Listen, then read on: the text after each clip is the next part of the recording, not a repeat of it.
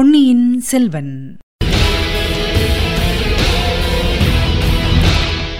வணக்கம் நீங்கள் கேட்டுக்கொண்டிருப்ப தமிழசேஃபம் தமிழசேஃபமில் இனி நீங்கள் கேட்கலாம் பொன்னியின் செல்வன். வழங்குபவர் உங்கள் அன்பின் முனைவர் ரத்னமாலா புரூஸ்.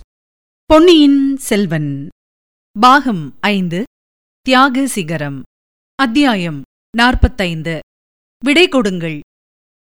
பெரிய பழுவேட்டரையரின் கோபவெறி நந்தினிக்கு எந்தவிதமான வியப்பையும் உண்டாக்கியதாக தெரியவில்லை.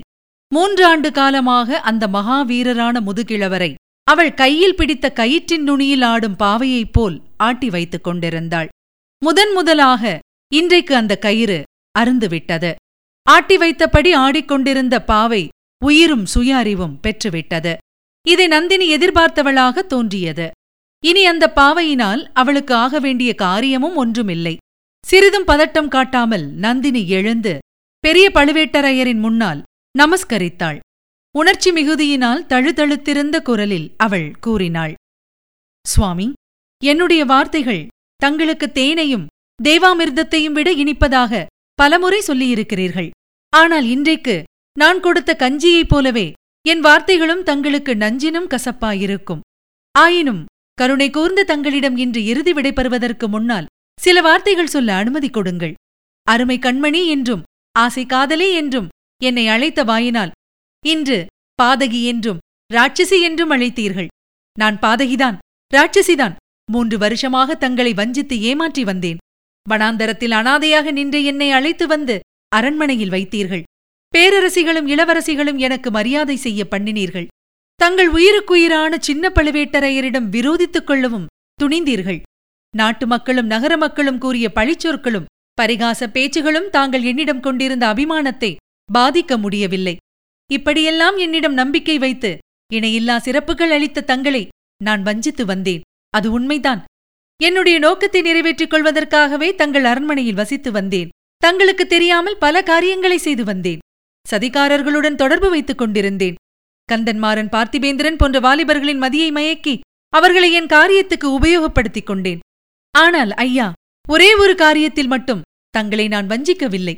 தங்களை உலகமறிய மணந்த நாளிலிருந்து தங்களையே என் பதியாகக் கொண்டிருந்தேன். தலைமுறை தலைமுறையாக மகாவீரர்களை அளித்து வந்த தங்கள் பழம்பெரும் குலத்துக்கு என்னுடைய ஒழுக்கத் தவறினால் சிறிதும் களங்கம் ஏற்படவில்லை. இனியும் நான் உயிரோடு இருந்தால் அத்தகைய களங்கம் தங்களுக்கு ஒரு நாளும் ஏற்படாது. நந்தினி இது என்ன வார்த்தை சொல்லுகிறாய்? என் குலத்துக்கு ஏற்படக்கூடிய களங்கம் வேறு என்ன இருக்கிறது?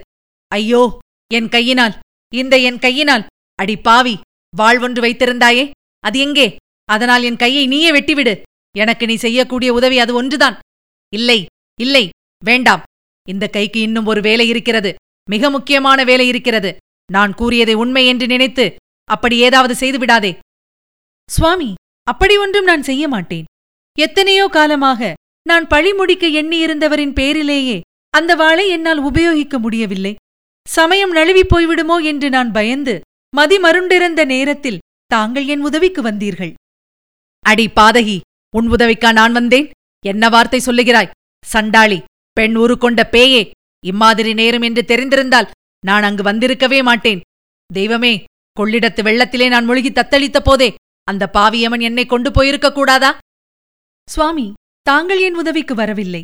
என் காரியத்தில் தங்களை உதவி செய்யும்படி நான் கோரவும் இல்லை. தாங்கள் சோழ மன்னர் குலத்துக்கு உண்மையாக நடக்கவும் சோழ குலத்தின் சேவையில் உயிரை கொடுக்கவும் பரம்பரையாக உறுதி பூண்ட குலத்தில் வந்தவர்.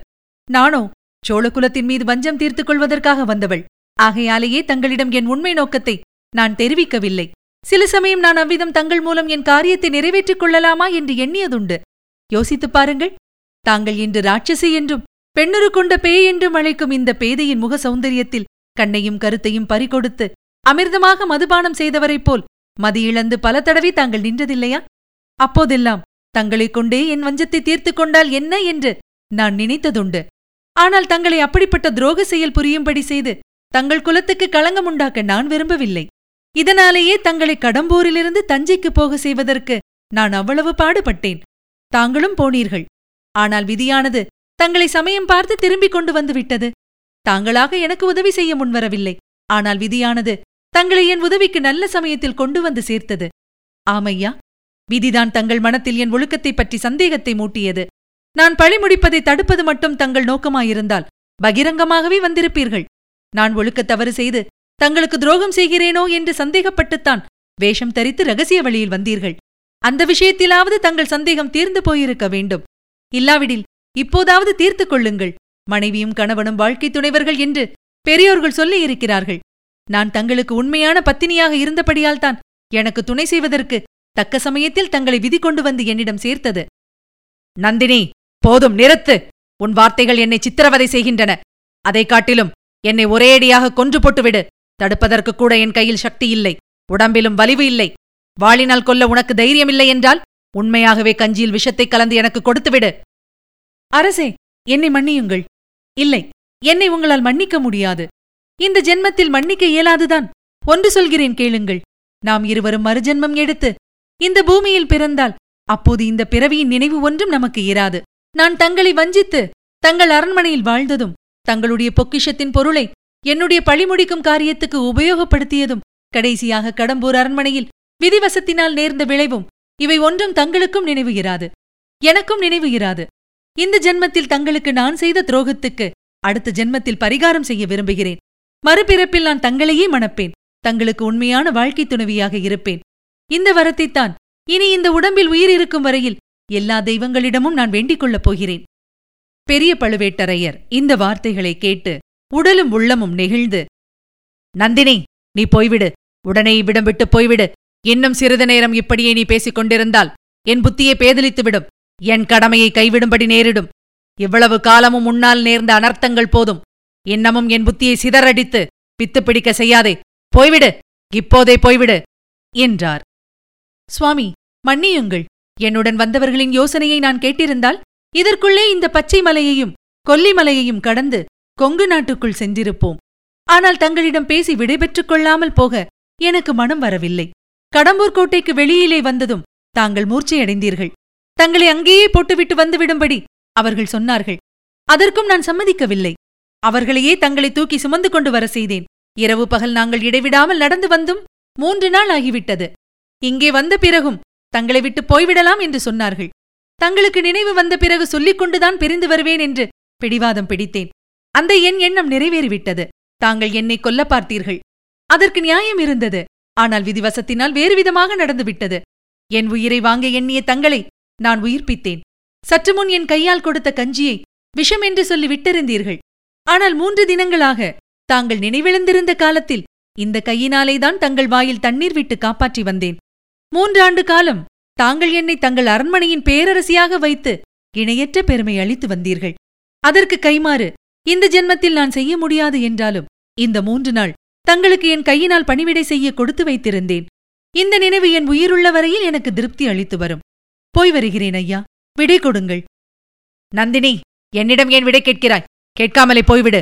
நீ இங்கே தாமதிக்க தாமதிக்க என் புத்தி தடுமாறிக் கொண்டு வரும். ஆம் என்னை மறுபடியும் கொல்ல வேண்டும் என்று தங்களுக்கு தோன்றினாலும் தோன்றிவிடும். சுவாமி தங்கள் கையினால் உயிர் துறக்கும்படி நேர்ந்தால் அதை அடியாள் பெறற்கரும் பாக்கியமாக கருதுவேன். ஆயினும் முதலில் என்னை கொல்லுவதற்காகத்தானே தாங்கள் மாறுவேடம் பூண்டு வந்தீர்கள்? எதற்காக மாறுவேடம் பூண்டு வந்தேன்? நீ ஏதோ ஒரு காரணம் கூறினாய். உன் ஒழுக்கத்தை சந்தேகித்து உண்மையை கண்டுபிடிக்க வந்தேன் என்று கூறினாய். அது சரியல்ல. நான் பழுவேட்டரையனாக உன்முன் தோன்றி நீ இரண்டு வார்த்தை என்னிடம் பேசிவிட்டால் என் மனம் இழகிவிடும் என்று பயந்துதான் அவ்வாறு வேடம் போட்டுக்கொண்டு ரகசிய வழியில் வந்தேன். உனக்கு பேசுவதற்கே இடம் கொடாமல் நீ பிரமித்து நிற்கும்போது உன்மீது கத்தியை எறிந்து கொல்ல எண்ணி வந்தேன். கடம்பூர் அரண்மனை வேலைக்காரன் இடும்பன்காரியை பயமுறுத்தி அவன் கையில் இருந்த கத்தியை பிடுங்கிக் கொண்டு வந்தேன். அது மட்டுமல்ல நந்தினி கிழவன் பழுவேட்டரையன் பொறாமை கொண்டு அவனுடைய இளம் மனைவியை கொன்றான் என்ற பழிச்சொல் பரவி ஊர் சிரிக்கக் கூடாது என்று நினைத்து காளாமுகனுடைய வேடத்தில் வந்தேன். ஆனால் சற்று முன் நீ கூறியது போல் நான் ஒன்று நினைக்க விதி வேறொன்று நினைத்தது. இனி ஒரு தடவை அத்தகைய முயற்சி என்னால் செய்ய முடியாது. ஆகையால் நீ போய்விடு. இதை மட்டும் சொல்லிவிட்டு போ. அச்சமயம் நான் வந்து குறுக்கிட்டேராவிட்டால் என்ன நடந்திருக்கும்? உன் நோக்கத்தை எப்படி பிடிக்க எண்ணியிருந்தாய்? ஆமாம் அதையும் சொல்ல வேண்டுமென்றுதான் காத்திருந்தேன். தங்கள் கோபம் என் புத்தியை குழப்பிவிட்டது. சுவாமி தாங்கள் தஞ்சைக்கு போகும்போது தங்கள் குலதர்மத்துக்கு என் கையினால் களங்கம் நேரிடாது என்று உறுதி கொடுத்தேன். அதை நிறைவேற்ற பெரும் பிரயத்தனம் செய்தேன். மணிமேகலை கந்தன்மாறன் வந்தியத்தேவன் இவர்களில் ஒருவர் மூலமாக என் நோக்கத்தை நிறைவேற்றிக் கொள்ளலாம் என்று யுக்திகள் செய்தேன். முக்கியமாக மணிமேகலையை நான் அதிகமாக நம்பியிருந்தேன். வேறு காரணத்துக்காக அங்கே மறைந்து நின்ற வந்தியத்தேவனை கொல்வதற்காக கரிகாலர் வெறி கொண்டு ஓடுவார். அப்போது மணிமேகலை அவரை கொல்லுவாள். மணிமேகலையின் மேல் குற்றம் சாராமல் இருப்பதற்காக வந்தியத்தேவன் நான் தான் கொன்றேன் என்று ஒப்புக்கொள்வான். அதனால் பழையாறை குந்தவியின் பேரில் என் வஞ்சத்தை தீர்த்து கொண்டதுமாகும் இப்படியெல்லாம் திட்டமிட்டிருந்தேன். ஆனால் இதற்கெல்லாம் அவசியம் ஏற்படவே இல்லை. இளவரசர் தம் கையினாலேயே தம் உயிரை மாய்த்துக் கொண்டார். இல்லை நந்தினி இல்லை. கரிகாலர் தம் உயிரை தாமே மாய்த்துக் கொள்ளவில்லை. என்னை கூடவா ஏமாற்ற பார்க்கிறாய்? சுவாமி இடும்பன்காரியின் கத்தியை தாங்கள் அச்சமயம் எரிந்திராவிட்டால் அடுத்த கணத்தில் கரிகாலர் தம்மைத்தாமே வீரபாண்டியன் வாளினால் மாய்த்துக் கொண்டிருப்பார். ஆம் ஆம். ஒரு கணம் நான் தாமதித்து வந்திருந்தால் இந்த பெரிய துரோகச் செயலை செய்திருக்க மாட்டேன். அதற்கு மாறாக உன் பேரில் சந்தேகப்பட்டிருப்பேன். நந்தினி விதிப்படி நடந்துவிட்டது. இனி அதை மாற்ற முடியாது. விதி ஒரு விதத்தில் எனக்கும் நல்லது செய்திருக்கிறது. இருவரும் இன்னொரு ஜென்மம் எடுத்தால் நீ என்னையே வாழ்க்கை துணைவனாய் கொள்ள விரும்புவதாய் கூறினாயே? அதைக் காட்டிலும் இனிமையான வார்த்தைகளை என் வாழ்நாளில் நான் கேட்டதில்லை. உன்னிடம் கூட கேட்டதில்லை. என் ஆவி பிரியும் நேரத்தில் நான் அந்த வார்த்தைகளைத்தான் நினைத்துக் கொண்டு சாவேன். ஆம் நந்தினி. இந்த பிறவியில் இனி நீயும் நானும் சேர்ந்து வாழ்க்கை நடத்த முடியாது. ஆகையால் நீ போய்விடு. போவதற்கு முன்னால் நான் ஆத்திரத்தினால் கொட்டியது போக கஞ்சி மிச்சமிருந்தால் கொடுத்துவிட்டுப் போ. கஞ்சி இல்லாவிட்டால் கொஞ்சம் தண்ணீராவது உன் கையினால் கொடுத்துவிட்டுப் போ என்றார் பழுவேட்டரையர்.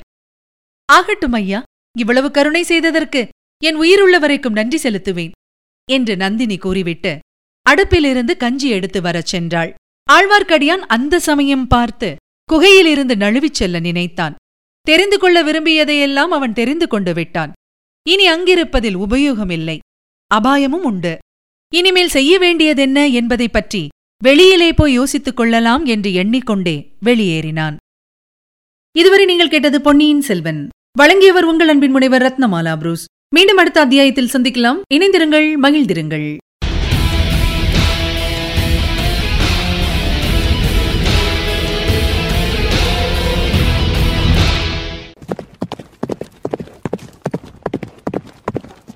பொன்னியின் செல்வன்.